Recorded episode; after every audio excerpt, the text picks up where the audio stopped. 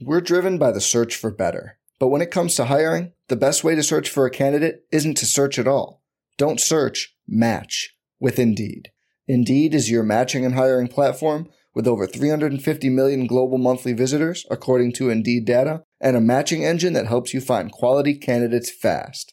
Leveraging over 140 million qualifications and preferences every day, Indeed's matching engine is constantly learning from your preferences Join more than 3.5 million businesses worldwide that use Indeed to hire great talent fast. And listeners of this show will get a $75 sponsored job credit to get your jobs more visibility at Indeed.com slash BlueWire. Just go to Indeed.com slash BlueWire right now and support our show by saying you heard about Indeed on this podcast. Indeed.com slash BlueWire. Terms and conditions apply. Need to hire? You need Indeed. Colm Kelly here, the executive producer of the road RotoViz Radio Podcast Network and co host of the RotoViz Overtime Podcast, along with the phenomenal Shawn Siegele. The wait is over, the NFL season is here, and there's no better time than the present to sign up for a RotoViz NFL Pass. You'll get access to all of our content, all of our tools, everything you need to help you for that in season success. As a loyal podcast listener, you can get yourself a 10% discount to a RotoViz NFL Pass just by adding the code RVRadio2021 at checkout. Or go to rotoviz.com forward slash podcast for more information. Let's go get those championships. I hope you enjoy the podcast. Breaks a tackle, watch out! Burst of speed! Look at this freshman! Welcome to the home of professional football, Canton, Ohio. Hello and welcome to another episode of the College to Canton podcast, the perfect show for any and every college football and NFL fan. I'm your host, Travis May, and you can find me on Twitter at FF underscore Travis M if you like talking some football. Uh, and I'm joined by my co-host, Stefan Lako. You can find him on Twitter at Stefan Lako. Uh, we've been going back and forth, trading episodes early and later in the week here for you, but thought we'd uh, add another one with both of us on it, uh, just to talk some college football together and and uh, take a look ahead at some of the NFL uh, draft prospects that are already rising and falling this season. We'll have another NFL episode here for you later this week. And, uh, you know, I, I, you may have noticed, but we kind of go back and forth. But sometimes we'll have both on the same show. Sometimes we'll have more NFL. Sometimes we'll have more college. But that, that's what we do here. Because if you're joining us for the first time, the College Canton is just a show really about the journey of the best football players, not just in college, not just in the NFL, but in the world from their journey as a football recruit in high school through college through the NFL draft process and beyond all the way to the debate as to whether they should be in the Pro Football Hall of Fame. And we always uh, throw in some fantasy football goodness because this is a road RotoViz Radio podcast. But we always make sure to dive into some real football too. If even if you don't like playing fantasy football, you'll probably still enjoy this show. But Stefan, how you doing, man? I'm good, man. I had a had a fun weekend. My wife was out of town, so I had, or she still is out of town. I had about uh, six different screens going, watching a lot of football. Uh, it was it was de- Degenerateville. It was beautiful and wonderful, uh, all at the same time. I uh, I had a lot of fun. Yeah, that's great, man. When you can just watch a lot of games. Uh, I was actually kind of uh, traveling a little bit myself. Two weekends in a row where I actually had out of town weddings, people being kind of crazy and having a fall wedding. I, I like, man, it's football time, man. like, what are you thinking? But uh, no, it's, it's, it's great. It was actually out in Utah. I got to see a uh, one of my fantasy football nerd buddies, uh, Zach Marmer. So it was good to hang out with him. If you know of any weddings out near Boulder, I can come visit you. yeah, come crash them. Yeah, man. Yeah, but uh, but yeah, I'm just I'm ex- I'm excited just to kind of just break some uh, college football football prospects down because I mean this year, like this time of year, is where we see all, all these top players uh, that are going to make a name for themselves in the 2022 NFL draft, especially uh, just start to explode. Uh, and yes, we see some true sophomore breakouts, and we'll get to some of those. Yes, we see the rare true freshman breakouts, but uh, the guys, you know, out of left field or guys that we didn't quite have at the top of our draft boards, but just start to go off. Like, you know, guys like the Zach Wilson's rise to fame, uh, or the Joe Burrows. I mean, it's easier uh, to think of the, the top quarterbacks that get that first round early draft capital, but there, there are players at every single position who are rising and some that are uh, unfortunately falling. uh, in the uh, in terms of their draft capital and the draft stock. So let's just jump in right now and talk about some of the rising stars and falling stars in college football that we may have had super high preseason and may have had super low, but guys, we're pretty confident uh, one way or the other just through three weeks. So kicking it over to you, just the first name that I am really trying to control myself and not just rank him number one overall and Devy. uh, Matt Corral of Ole Miss has really cleaned things up from a decision making standpoint. He always had the tools. Uh, he almost had the analytical profile, except for the fact that, you know, he blew up in two games last year and tossed like all of his picks at the same time. Uh, but are you buying in on the Matt Corral that just dropped seven touchdowns this past weekend? Well, it was funny when you were talking about uh, Zach Wilson kind of rising up out of nowhere, and all of a sudden he's getting selected number two overall, and he's super high in super flex leagues. I like, yeah, that, I think Matt Corral is. I think that's what we're seeing right here. He has. I mean, you mentioned the touchdowns this week, but he has yet to throw an interception through three games. I think that was one of the things that we were most worried about with that decision making.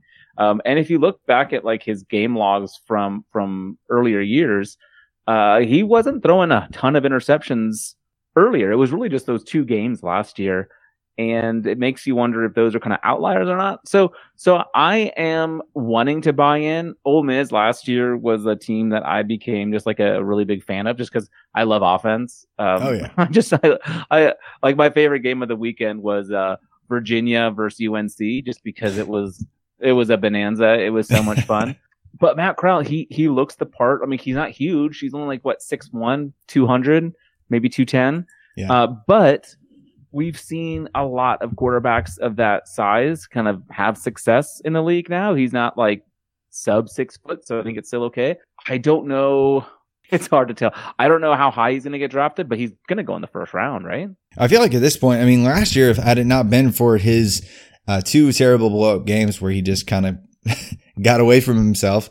Uh, he was pacing for a first round profile. Like really, uh, if you just look at his analytical, like passing efficiency numbers, even with all those picks in those two games, he still had like an 85th percentile passing efficiency, uh, season.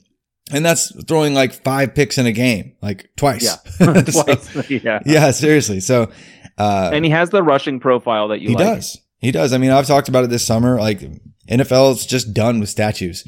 And I know people like to poke fun at the analytics that, you know, that, that like to emphasize the importance of rushing production at the, at the quarterback position. But let's face it, guys, there are not going to be very many immobile quarterbacks that are going to find success in today's league. Uh, we're already seeing it less. And once the old statues that are just living off of experience, uh, leave the league, there's really going to be nobody, nobody left at all. So it matters. And so a, uh, a, guy that has like, you know, last year about 22% or so of Ole Miss's rushing yards, uh, and he's on pace for something similar now. Um, I actually just talked about him this week in my NFL prospects weekly over at RotoViz because if you put his analytical profile, what he's pacing for this season, passing wise, right next to his rushing production, uh, his numbers are actually almost identical to peak Pat Mahomes uh, at Texas Tech. So, uh, not saying he's going to be Patrick Mahomes, but it is just interesting looking at how similar they were and how they really play the game uh, with that kind of gunslinger mentality, with the mobility uh, in college. Yeah, I think for me, ask me this same question two weeks from tonight, right after he's played Alabama, and I Yeah. think we'll have a, a, a pretty good idea. Cause I don't expect him to to like pick apart Bama, and but if he does, if if he's able to make good decisions, if he's able to show us that he's matured in in that part of the game, it's going to be hard for me to find. I mean, we're going to talk about some of these other quarterbacks possibly. Uh, it's going to be fine, hard for me to find someone that I like a whole lot more than him. Yeah, absolutely. Well, Matt Corral, obviously one of the, the, the big rising names. Let's talk about a, a few quarterbacks that we're uh, worried about that are at least dropping uh, a little bit down our ranks probably right now. And number one, uh, I mean, I've been dropping him even in the preseason, just as I dig more into his profile and, and look back at how he succeeded and, and why uh, at USC. But Kedon Slovis, uh, I think I dropped him way, you know, he was like a second round ish in Superflex Devy for me at, at his peak. I dropped him all the way down to like a third or fourth, maybe preseason. Uh, now he's continuing to drop and honestly, he just he basically almost ruined our DFS slate because we you and I like I had him everywhere, uh, but he got injured. But uh, the rest of our slate was uh, the rest of our player pool was so freaking good we made money anyway. But Kedon Slovis uh, went down and Jackson Dart did incredible. So I think there's actually going to be a legit conversation as to who should start. uh, Kedon Slovis is okay. His injury is not bad. He's fine, but it's going to be weird if he just completely disappears after having such a strong start. It, it, what what do they say? The deja vu all over again. I mean, this is what happened to Daniels. You know, this is exactly how Slovis got his his start at, at USC um, when that injury took place, and then he took over. Uh, so now it's happening to him, and and I am curious if, I mean, I, I assume. I mean, I was reading up on the game, and they said they were going to try to get Jackson Dart uh, some playing time in that game, regardless. Uh, that was part of the game plan. So I'm curious to see what happens. I mean, he had the war paint going yeah. uh, over that eye. I mean, he looked like a complete idiot, but also kind of awesome. so, and he's yeah. got the name. No, I, I do think it's an interesting question. Slovis is a guy that I wanted to succeed because I had acquired some shares for cheap. Uh, but I just don't know if it's going to happen. And yeah. when you see what Jackson Dart was able to do with those receivers, especially like look at Drake London, where he's just hauling in all these contested balls, uh, why wasn't Slovis able to do this? Why were they losing games to? Oh, right. Why, why can't I remember who they lost to? Stanford. Um, yeah, yeah, yeah. Stanford. Yeah. Thank you. Yeah, the one that got Clay uh, booted. Um, like they couldn't do anything against that defense, and it just makes you wonder what was going on. If it was simply a if it was a quarterback problem or scheme problem or coaching problem, I don't know, but uh, Slovis wasn't helping himself. That's for no. sure. And at, at, this point, honestly, just because of how things have gone, even if Slovis fins off Dart and he has a decent finish uh, to his college career here, uh, it's it's going to be tough to project first round capital for him. Just just from a traits pers- perspective, from a lack of super mobility perspective, like it's just going to be like he's looking more and more like a day two kind of profile. And for fantasy football, that doesn't really mean good things typically. Uh, if we look at recent capital hits, yes, there are exceptions like Jalen Hurts, but uh, we like our guys to be early first round picks, and uh, he's not looking he's not looking like he's going to be that. Uh, and really, I mean, honestly, J- Jayden Daniels for Arizona State, uh, Arizona State is not looking like that either. Uh, he did not look great against the Cougars this past weekend struggled last year in a smaller sample. We thought, okay, it's a COVID year, give him a, pass a little bit. But another guy who actually had a, a nice early peak uh, in his first season, and now he's probably going to stay another year. And uh, I'm not really certain that in, in his future. Yeah, and I do wonder, like they don't have any wide receivers really. That, no, they have negative that, amounts of, of like, wide receivers. Yeah. Yeah, and so I wonder, like, okay, how much of that uh, how much of the like the lack of production do we put on that? But it's just hard. Like he he's thrown more picks than touchdowns. Like that's a problem, you know. And he hasn't done anything uh, throw, uh, running the ball either. I think he's got uh, he's averaging less than ten yards a game. So he he's just not being productive and effective. And it's not like they've had some like super tough schedule. No. Uh, and he's just not getting it done. So it, it, it is a bummer because he's someone that I, I, really wanted to be excited about, and I thought he could be really fun for fantasy football uh, because of those. Th- that that freshman year was just so so exciting, um, and like he's already thrown more interceptions than his uh, freshman and sophomore year combined. Yeah, I, I so will say not uh, ideal. Yeah, not not ideal. But uh, let, us talk about his best wide receiver, who's actually a running back. Uh, shifting over back to uh, guys who are rising up in their draft stock. Uh, Rachaad White, uh, again, looks like the best offensive player on that team. Uh, he was better than Di- DeaMonte Trayanum last year. Uh, I know a lot of people liked him because he was a true freshman and was finding production. He actually has been unhealthy two weeks in a row now. Uh, so maybe Trayanum get, gets healthy and, and, looks right here at some point. But Rachaad White, uh, he averaged like nine yards a touch or something crazy last year and not as efficient this year, but still finding the end zone. Uh, leads the team in receptions with 15. The next closest is, is 11. Uh, he leads the team in carries, leads the team in rushing yards, receiving yards, everything. Like he is that entire offense. He is the only good thing that's happening on offense for the Arizona State Sun Devils. So, what do you think about him and his chances? I know he's kind of an older guy, but uh, he he has a fun profile now with two seasons. What do you think the chances are that he gets drafted day two next year? day two, uh, I I think that's asking a lot, but but only because I kind of expect the trend to continue where only four guys are getting day two capital and the other guy, like the fifth, like what we saw with Michael Carter, like the fifth running back taken is early day three. So I don't know if I see him quite making that jump. There's some other guys that we might talk about later that I, I'm more excited about. Uh, but, but Rachaad White, I think I, I can say I, I need to take the L on this one because I was one of the uh, Trayanum guys who who was more into him than than Rachaad, but he's been absolutely balling out. And you were you were a little bit wrong, like you said nine uh, yards a touch last. It was actually eleven. He had eleven yards. Oh yeah, that's right. Uh, maybe it's just nine yards of carry or something silly. Like he so he was stupid, man. he was insanely efficient. It was you know it was a smaller sample, only four games, but uh, he he was definitely uh, impressive. So and, and really his Yeah. first action uh, with Arizona State. So I, I do believe there's a chance he gets. I think at worst case we're talking like fifth round capital for this guy at this point. He's averaging you know 110 plus yards from scrimmage on a team that's really struggling.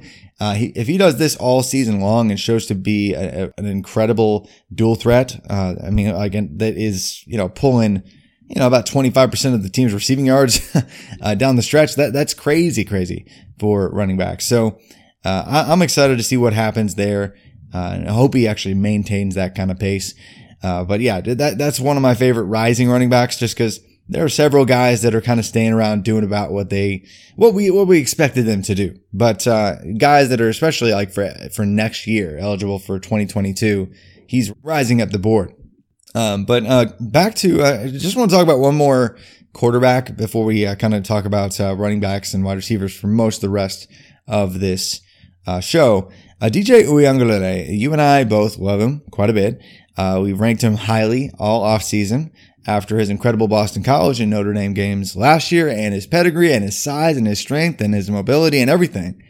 Uh, he looked like he was the real deal. And then he shows up, does absolutely nothing against Georgia because, well, it's Georgia and they, uh, their defense is lights out right now.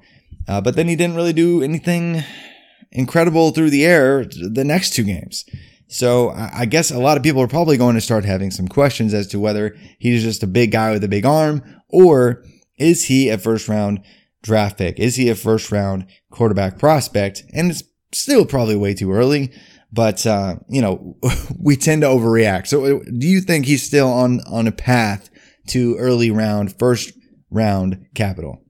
Ooh, uh, the way you worded that question made me have to rethink my answer. I think he will be drafted in the first round uh, when the time comes. I'm assuming he like that is me assuming that this is kind of an outlier start to the season. I think Clemson is trying to find their identity as an offense, uh, having lost Trevor Lawrence, Travis Etienne. I mean, those were the focal points of their offense for for a while now. And so you've got a new quarterback and you've got these receivers that are kind of like any one of these big three guys, like Justin Ross, Ngata, or any of them. like you want one of those guys on your team. I don't know if you want all three of them as your only wide receivers because they're all that like six foot three, 210, 220. Like they're all that same Yeah. type of build. And I don't think they know what to do. And then they've got these running backs that they don't know how to how to utilize correctly. I mean, we we somehow I mean, we finally got to see Will Shipley get more involved in the offense and that will help. But again, it was more of as a banger right up the middle. And that's what they were doing with DJ as well. And so you, you look at his numbers and he has 475 yards on the season. And that's one game against South Carolina State. I mean, it's disappointing. It's disappointing. And uh, only one touchdown pass, uh, unless you consider the pick six he threw to Georgia. Um, yeah, yeah, he's but- got uh, he's got two touchdown passes. He's splitting it between the you know the competition and his team. Just so so yeah, I'm concerned. I think I think Clemson is gonna figure out what they want to do offensively. Uh, this Georgia Tech game, they just kept running the ball over and over again. They were playing. It looked like they were coaching scared and not asking DJ to do anything other than lower his shoulder for three yards yeah, and have Will Shipley get it for three yards. not great. Um, maybe no, and maybe it's something to do with like the long break, like with the lightning delays and all that kind of stuff. I watched way too much of this game. It was tragically boring. Um, I was like, what happened to like the Clemson Yeah. I knew that had to put their punter out there at quarterback because they were just putting up too many points on Georgia Tech. Yeah. They, I mean, but you mentioned it. Like they, they just have a different mix at wide receiver, different offensive set of, of skill position players. I mean, Will Shipley looked okay, and that's cool, but their running backs have been pretty abysmal outside of uh, Shipley's last game for them. And you mentioned EJ Williams, Frank Ladson. Those are guys who uh, not many wide receivers are dropping for Devy purposes or in their NFL draft stock that I, I you know, that we were really high on.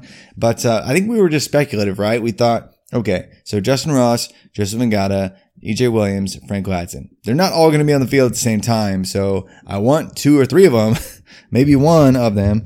Uh, but uh, EJ Williams and Frank Ladson have done nothing.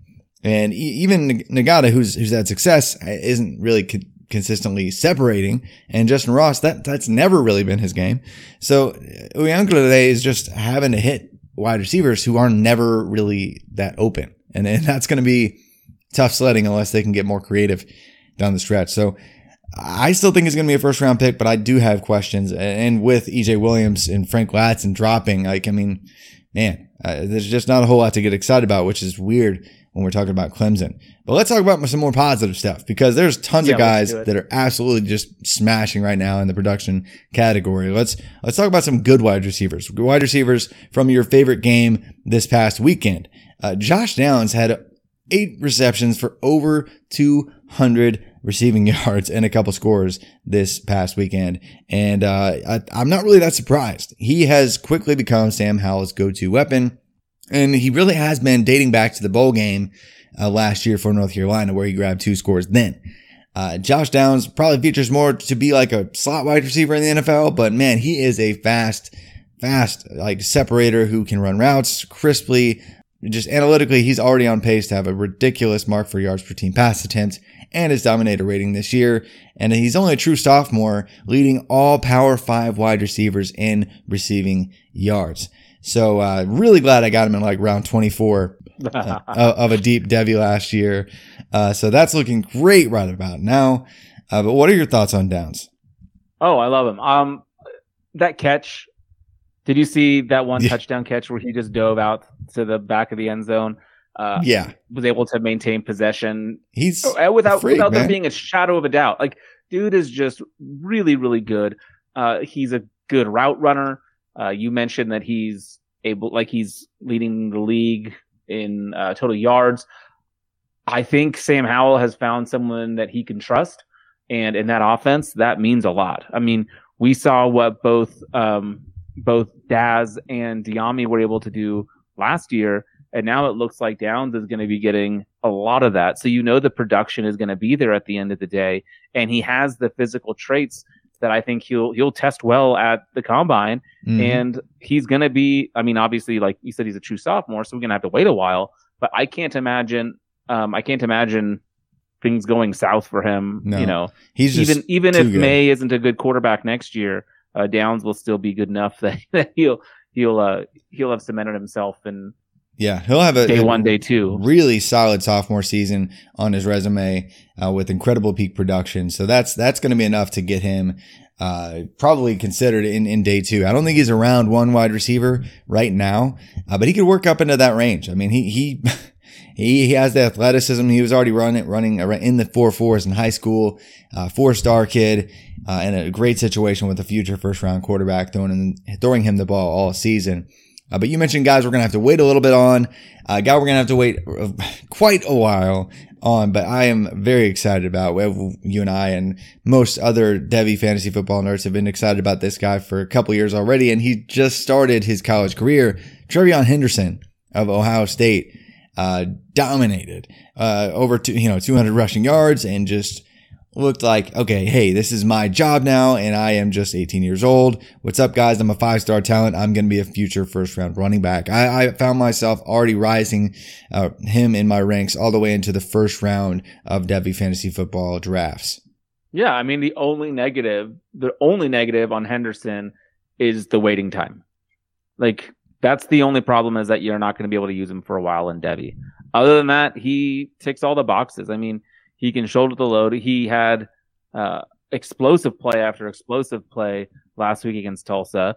And maybe you're thinking, oh, they're not a very good defense. Well, against Oregon, he looked really good too. Oregon's run defense is is the strength of that team, and he was able to do quite a bit against them as well. I can't, I don't remember the numbers off the top of my head, but um, I, I just think the sky's the limit for him. He's shown the ability to to catch the football, and and he moves so well in space. He's going to get the work. We know that. Yes. I, I think I think the the fact that the defense at Ohio State is struggling the way it is is only going to give him more opportunity and more touches. Uh, so I, I think he's. I mean, it's just a matter of when for him. Like when, like I mean, we we know when 2024, but that's just that's kind of far away. But man, he looks he looks the part. He he definitely uh, he's living up to the hype. Oh yeah, with already 433 yards from scrimmage in his first three collegiate games, it really is reminiscent of another Ohio State Buckeye and J.K. Dobbins. Uh, coming in around a similar weight or when they first joined college, but Henderson's frame I think can hold a little bit more uh, and just really be a feature back in the NFL. So he's going to be a name that continues to rise and just keeps gaining steam uh, down the stretch this year and beyond. He's he's going to be that player next year after the 2022 guys are gone. That, that's probably in the top three, top four overall kind of conversation once he put it, when, once he puts an entire season together. But uh, on the other side, we'll get to some more uh, true freshman guys breaking out, some uh, some more young wide receivers, even a couple tight ends before we wrap up the show. But first, a word from our sponsors. We're driven by the search for better. But when it comes to hiring, the best way to search for a candidate isn't to search at all. Don't search, match with Indeed.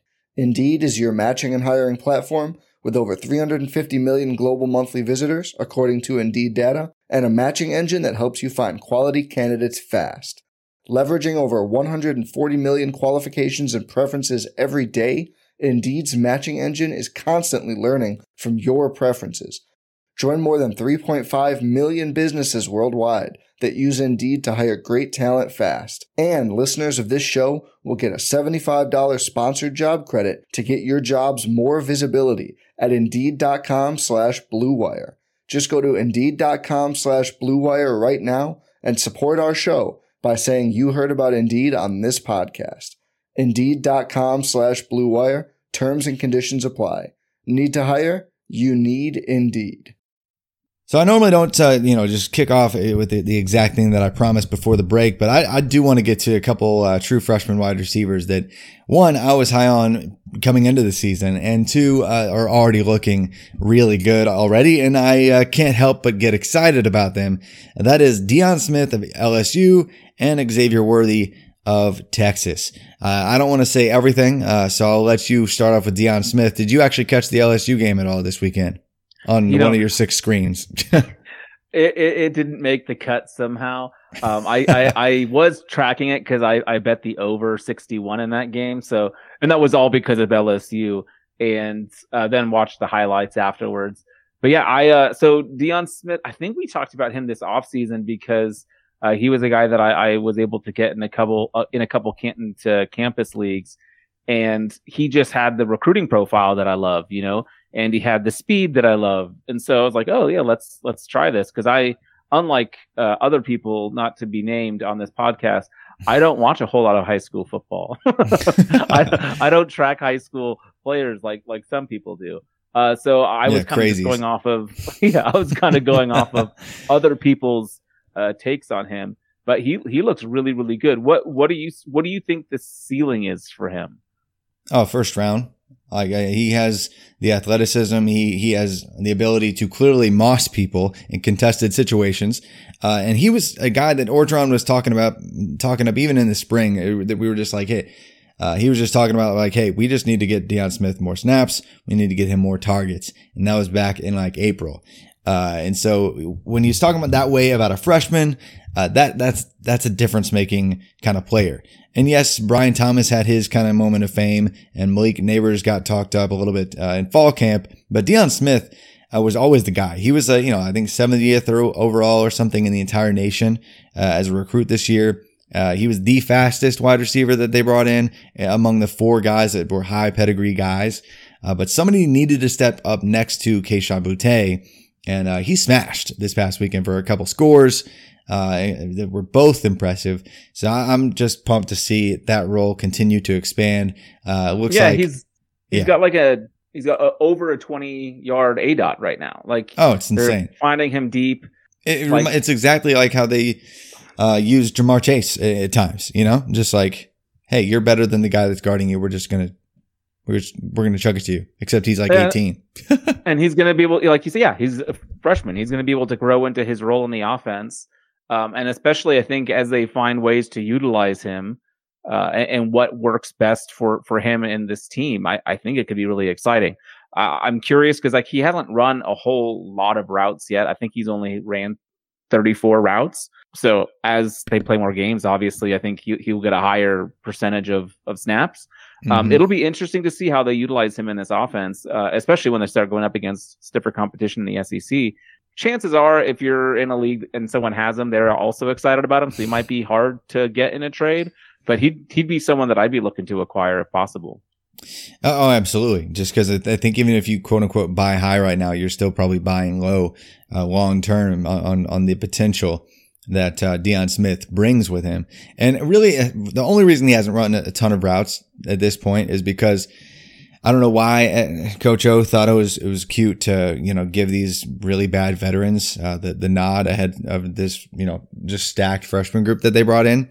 But you know guys like Trey Palmer and Coy Moore and uh, you know Devontae Lee and uh, guys that just shouldn't even be on the field were getting snaps and getting and getting reps. Um, I think that they just are realizing, hey, uh, if we want to get serious in, in the SEC play, we're probably going to need to get these freshmen on the field. So Deion Smith, I expect great things here moving forward from him uh, here shortly. But Xavier Worthy as a guy, I mean, you, you know, I mean, I talked to him up what all summer probably, and Yeah. it's just cool to see him already getting some targets. He had tons of snaps in the first couple weeks, didn't have a ton of targets, uh, but again, against a softer matchup in Rice, he was actually the alpha wide receiver for them all all game long. At one point, he actually accounted for over eighty percent of the Texas offense in this game, uh, and kind of junk time later on. A couple targets that don't really ever see targets got a, got some junk work, but he had seven catches th- this week as a true freshman for eighty eight yards and a score. Uh, so love to see him already being the alpha on this young offense that needs a playmaker. Uh, and he separates. Uh, Sark is going to love to utilize Xavier Worthy for the next three years, and he's going to coast to day two capital, if not even better than that. So we I've talked about I think I think it was with you. I talked about how like Texas is like the JV vers- version of Alabama. So who who do you think what what former Alabama great Man. would you comp uh, Xavier Worthy to? Uh, DeVonta Smith, maybe.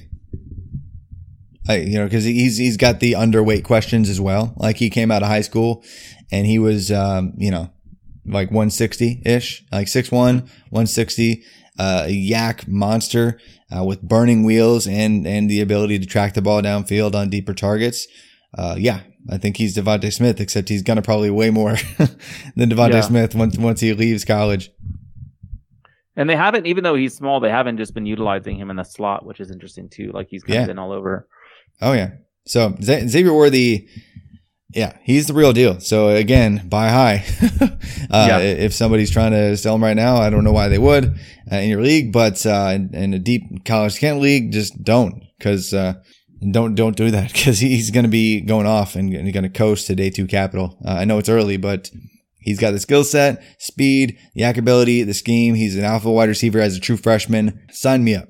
Uh, but a few other wide receivers that are, are breaking out. You like Charleston Rambo. Uh, so I'm going to let you talk about him for a second. Well, I mean, he he just was he was everything for Miami this week. Um, and I mean, that's maybe not saying a whole lot because they struggled, but he was Yes. the one. He was the one bright spot. I mean, D'Eriq King had his ups and downs, but Charleston Rambo, uh, he was making contested catches. He was making uh, guys like fall over trying to guard him when he was running routes, so he'd get wide open. Like he was doing everything. Um, I, I we were texting back and forth when he made that one touchdown where he was like sandwiched in between two players and he just grabbed it. Like he's a tough football player, and I I think there was a little bit of a knock on him because he he he left Oklahoma, and so p- myself included, I was like, well, are you just scared of the competition and, and taking off? And, and maybe maybe he just doesn't want to have to worry about playing time when he knows he's better than everyone else. like for he's, real. he's I mean, like super he- good. Shows up and he- Yeah. he already has 33 targets in three games. Yeah. Yeah, I think uh, we were talking before the show. Like, I just think he's going to, like, from a production profile, like a dominator rating. I just think he's going to smash because who else are you going to throw it to? Harley? No, you're going to look for for Rambo. Uh, man, they've got some cool names. Yeah, seriously, how are you not going to hit in the NFL with a Charleston when your name is Charleston Rambo and you went to Miami? Man, so yeah, I'm excited about him too, and he's going to get all the opportunities. Some people, some people again, are going to have uh, maybe some uh, weight questions or thickness questions with him, but he's he's fine and, and within the range that's acceptable for sure. But uh, I I hope he just continues going off because he was already averaging like eight eight targets per week coming in to last week, and then he grabbed like 12 catches for 156 you know yards and two scores on like 17 targets. So uh, yeah, Against the good Michigan State. yeah, uh, too. Like, absolutely. they're Yeah. not going to be playing a defense that tough most weeks this No. year. No, exactly. So Charleston Rambo continues to rise. He was kind of high for mo- most people when he was at Oklahoma. Definitely dropped out um, of the elite range of ranks, but now he's rising once again. Uh, but let's talk about a few other guys that we're uh, concerned about, and then we'll talk about just a few more names that uh, we're, we're pumped in, about uh, rising, and then we'll kind of wrap up the show here. Uh, but uh, I mentioned last week, just in passing, Kevin Harris and Jalen Berger, both running backs. Kevin Harris, South Carolina. Jalen Berger, Wisconsin. At least monitor Berger. If, if give him a couple more weeks before you completely drop him off the face of the planet. But things are not looking good there as Chez Mellusi has kind of taken uh, the lead role there. It looks like for now. Maybe Berger's not healthy, but uh, Kevin Harris, South Carolina, is in a mess of a committee. Uh, we're just, I mean, we wanted them, them to be high, but we're, I don't know. I, I've already dropped them down my ranks, and I'm sure you and Matt and Curtis will probably follow, right? I I've been disappointed um, in both both these players. One of the things I don't understand about Wisconsin is that nothing exciting is happening in the running game. Like it's very just kind of ho hum, get your three and a half, four yards. It feels like yeah. I have not watched a ton of it, No. and so I'm wondering why he's not. I mean, it's got to be injury related, but I I'm, I am wondering why he's not getting more of an opportunity Yeah. because what they're currently rolling out there isn't like No, it's not. you're not Mm, you're no. not going to beat Michigan. You're not going to beat Ohio State running the ball for four yards a carry. No, he did have a, a good amount of touches in his one game. He did uh, not work work at all in the first week, but yeah, I, I am concerned just because of uh, you know where he currently lies on the depth chart, at least uh, on the ones that they published for Wisconsin. But it's hard to get excited about uh, that offense as a whole right now in terms of efficiency. But uh, keeping it at the running back position, uh, John Emery is uh, done. Uh, he was a five star back in uh, 2019, if you guys even remember who that is. Uh, but I think some people were holding out hope he would have a good season this year and somehow rise, uh, like uh, Clyde Edwards Helaire. But John, John Emery, uh, is, is now missing time due to academic issues for LSU. And so, uh, he's completely dropped off the face of the planet, well outside my top, I think top 200 at this point. Uh, but I just wanted to mention him. We don't have, I don't even want to waste a conversation on that. That's just really an update if you haven't been paying attention. But Eric Gray, uh, I, I want to bring him up because we, I, I've been ranking up Kennedy Brooks, his counterpart, and I've been moving Eric Gray down because frankly, neither of them look crazy impressive, but, uh, Eric Gray certainly doesn't look like the potential we thought he had. Right. And this was the concern I had going into the year and why I have zero Eric Gray uh, is just Kennedy Brooks is there. Uh, the offense is sputtering in general. Uh, it looks like their offensive philosophy is throw it deep or Spencer Rattler scrambling around and then running for so- six yards. Like that's that's about it. When they do start getting the ball rolling there, when they start running the ball, Kennedy Brooks has been he's been more efficient than Eric Gray. So it's it's hard to see where uh, Eric Gray is going to separate himself from Kennedy Brooks in a way that will give him the production that he needs in order to get any sort of decent capital. Like there's other running backs that we've been talking about that are way more exciting than him. And I just I just think it's a things don't change. It's a it's a pre- it's it's a pretty gnarly outlook for for Eric Gray at the moment. I think his longest run is like 18 yards. Like his Yeah. no explosiveness.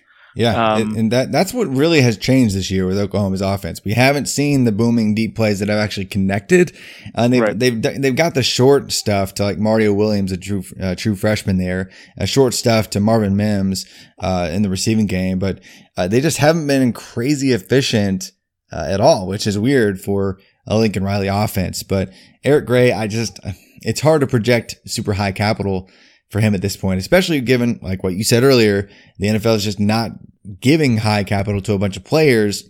Uh, and Eric Gray is certainly not on that trajectory, at least not next spring. He'll have to come back essentially. He's either going to have to smash and have like a Trey Sermon type November, December, uh, or he's just going to probably return to school because he's, he's not going to have a good enough profile to actually get drafted much at all. Right. Right. So, And he, and even then, like I mean, even Trey Sermon would be like the best possible outcome. And it's not like he even got a great. No, and great it is funny that we're comparing him when uh, Kennedy Brooks looked better than Trey Sermon. Uh, pretty much the entire time they were both on the on the Sooners, and Rhamondre Stevenson looked better than Trey Sermon when they were on the Yeah. same team. Uh, and Trey Sermon only really had like one month to go off of, and they they got they got that capital. Uh, but uh, yeah, it, it, it will be an interesting situation if the team actually commits and gets better, more efficient. Uh, but yeah, Gr- Gr- Gray does not look like that. So he's he's plummeting down my rankings uh, in, Would in you- fantasy football right now. Would you feel comfortable being maybe a step ahead, risking that you make a bad choice and start offering like like if you had a share of him, would you try to trade him away for something? Or oh at yeah, this point, right away. yeah, Did I? I would Me like too. trade him Me too. immediately for like just one of the freshman wide receivers we just talked about. Like seriously, probably straight up. Like I'm probably gonna shift my rankings because like I just am so off of Eric Gray at this point. I just don't care. Yeah. Uh, maybe we need to hear, like, have someone weigh in that was more of an Eric Gray truther, because I know both of you and I had questions coming into the year. Um, and, just, I, I'm curious if they'd still hold out hope. Because if there are people out there that do, you should take advantage of that and, Yeah. and trade him Yeah, to them if, if immediately. yeah, if I had any Eric Gray, I'd say come take advantage of me, but I don't. So yeah, that's, that's, but uh, yeah. But anyway, just a few more names to that on a, end on a positive note. Okay, Let, let's just talk about how Drake London uh, is Ugh. destroying uh, every chance he gets. Like he he injured his back like just what what like a week ago, and then he shows up and is like, ah, I'm fine. I'm just gonna get another like 12 receptions and just dunk on people all game long. Uh, and, and by the way, I'm to do it with my backup freshman quarterback. Uh, the dude has like 43 targets or something crazy through, um, uh, three games. So, uh, he is the offense for USC through the air. Former basketball player. He was actually playing two sports at USC and decided to finally commit to football because, well, he's going to be, you know, a top 50 overall pick next spring. But that's where he's rising towards. Like his, his profile was not great coming into this year in terms of his overall, like adjusted production index, dominator, yards per team pass attempt, touchdowns per team. Like no, no number was great on paper, but uh, we loved his game last year in peak moments and in comeback moments, making a big play, being a touchdown scoring machine. Uh, now he's the absolute alpha. Uh, what's the, if you had to put an over under on his draft slot next year, the exact pick, what would you, what would you say? like, what number in the first round? Yeah. yeah hey, if, if it's the first round, yeah, for sure. Uh, I'm going to go, I'm pretty aggressive right here. I'm going to say 17. Whew, yeah, that's that is aggressive, but uh, at the same time, man, I mean, some of these guys, like even Treylon Burks, like I like him, but same kind of frame, uh, maybe similar athleticism, but Treylon Burks is not getting the volume uh, that Drake London is, and Drake London is just going to have way more opportunity to prove to NFL decision makers that he is just a difference maker downfield in the red zone, moving the chains, whatever you want him to do. He's winning in every single way this year. So Yeah. Drake London looking like a first round pick, uh, just absolutely balling. So I, I cannot if, wait. If you are listening to this podcast and you have Drake London and we are in a league together and you think I'm crazy for draft for ranking him that high, let's talk because I'm interested. yes, send him a trade right now. I was high on him before the year started. I think Bru McCoy being like kicked off the team or whatever is going on with him. yeah. Um, I think that has elevated the opportunity for Drake London because it's him and Tahj Washington and not a whole lot else. I know there's a few other young guys there Yeah. that they brought in, but he is he's just so good. And and when you are a young when you're a young quarterback uh, like Jaxson Dart, and you if you can't find guys wide open, you want to throw it to the guy who's going to make those contested catches, Yeah. and that's what he's doing. And he's not going like his aDOT is sub ten; it's nothing crazy, but he's catching everything. And unless, yeah, I, I just I just am a huge fan. I think maybe it's a bit lazy to do like the Mike Evans comps, but it feels right to me. It Like, does. he's it really just- does. He's just a he's a it, it's almost unfair. And let's be honest. Um, name one Pac-12 defense that you think can shut him down Not one because. I can't think of it. doesn't exist. So yeah, Yeah. I'm not no, I'm not worried about it. So uh, he's going to keep absolutely dominating it down the stretch. A few other kind of you know second, third, fourth tier names to just take a, a note on that are also draft eligible for next year. Calvin Austin from Memphis is uh, currently on pace to maybe perhaps lead the entire country in receiving yards and doing so with a ridiculous average depth of target and ridiculous marks uh, everywhere in terms of efficiency. Uh, yes, he's very slight, very skinny, but uh, he, he's going to have a decent peak production profile when he's all said and done. Really efficient. Kenneth Walker and Tyler Goodson. I think those were both guys, though. Running back Kenneth Walker for Michigan State, Tyler Goodson, running back Iowa. Yeah, I think you were both. Um, you were high on kind of both those guys coming into the season, were you? I mean, they fit the profile of running backs who do really good in college. I fall in love with, and then don't get draft capital. yeah, yeah, that's I have right. a lot of those guys. Yeah, Uh, you know, you know, Benjamin is the the OG right there for me. yeah, But man, Kenneth Walker has made a name for himself with these huge explosive plays to start off the year. Uh, he's been on ESPN a lot, so he, there is a little bit of hype uh, building around him, and for good reason. He he looks really good. And then Tyler Goodson has just been doing this for a long time. I think Iowa getting the respect around the country that they do or don't deserve. That's not what we're here to talk about. No. But it's putting his name on the map, and he is running so well, and and he's an electric. He's an electric runner. I've been really excited about him. Um, yeah, ever since the beginning of last year, and I I could see these guys uh, having. I don't know if they're going to get the draft capital that I want them to get, but I see their value increasing pretty significantly. yes, Um, like if you just look at it like as a stock or something like that, like I want to buy stock in these guys because I think that their trajectory is is heading upward. Even though uh, Walker's been having these highlight reel plays, I, I think that's kind of what you can expect from him moving forward. Um, he just looks he looks really really good. He hasn't done a whole lot in the receiving game, but they honestly haven't had to use him there because he's been so efficient No. running the ball. Yeah, they've just uh, they they just say, hey, uh, run for like a seventy-five yard score, and then we'll just run you into the ground the rest of the game too. So Right. yeah, seriously, but really, really uh, has impressed this year, and he was he was really good even at Wake. He, uh, Wake Forest just had a trash offensive line, uh, but. A couple other guys, 2023 guys, actually, I'm pretty pumped about. Uh, another got really late in a lot of leagues. Uh, Jalen McMillan, uh, Washington Huskies wide receiver, uh, finally saw action this week. He was he was uh, nicked up uh, during camp, missed some time already this year. First game back, grabs 10 receptions for 175 yards and a score. Looks like he could take advantage of of a lot of opportunity there. I know it's just one game, but if he he has that kind of lead role, uh, I know they've been leaning on uh, tight end Cade Otton, but he's not exactly a separator. Jalen McMillan looks like Amon-Ra St. Brown, but perhaps even better. Uh, so I, I'm really excited about him. And then Blake Corum, running back Michigan, averaging like eight and a half yards per carry and keeping a, a five star running back on the sideline in Donovan Edwards uh, for for the same team, Michigan. So Blake Corum, I, I know Matt Wispay, uh, a guy, you know, the listeners probably know he's on the other show with you, Stefan. Uh, but uh, Matt Wispay, just shout out to you if, if you're actually going to listen to this this week. Uh, but uh, he he was all over Blake Corum uh, even last year, and uh, Corum looks like he has uh, the speed and athleticism to break big plays, but uh, just enough size and strength to win inside too. Uh, Corum's probably going to be a name that continues to rise throughout this year as Michigan finds success after success after success, apparently. Uh, but are, are you are you a fan of either of those guys? Before we wrap up here, I, I think um, the players, yes, and I think that they're. It's interesting because they.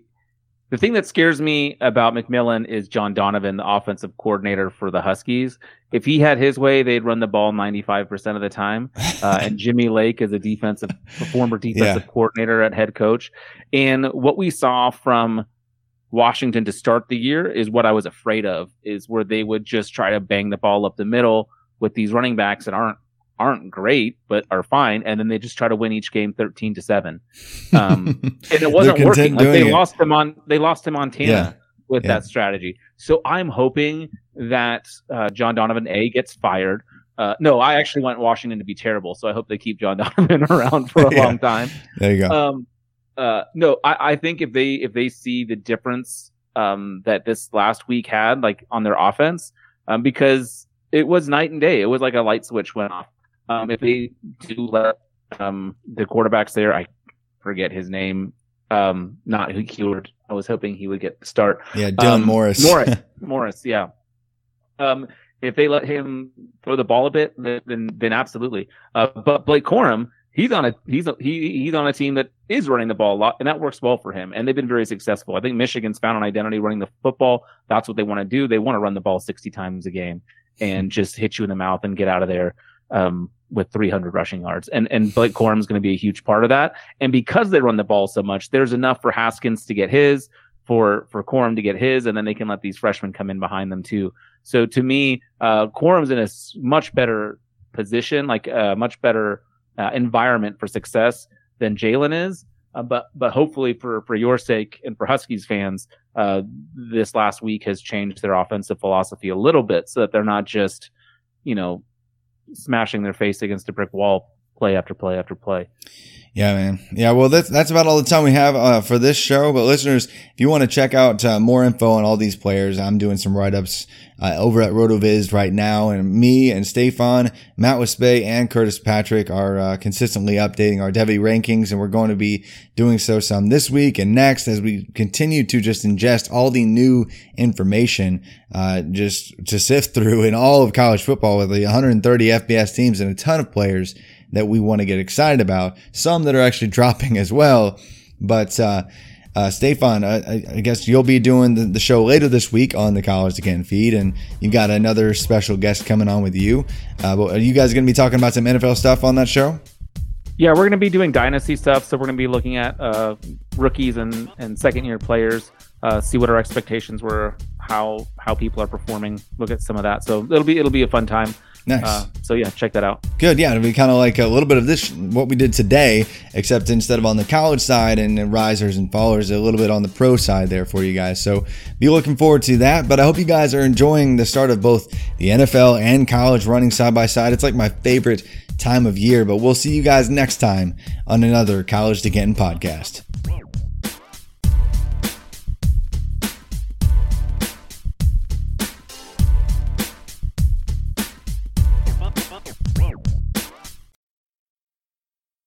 What's spring like in Park City, Utah?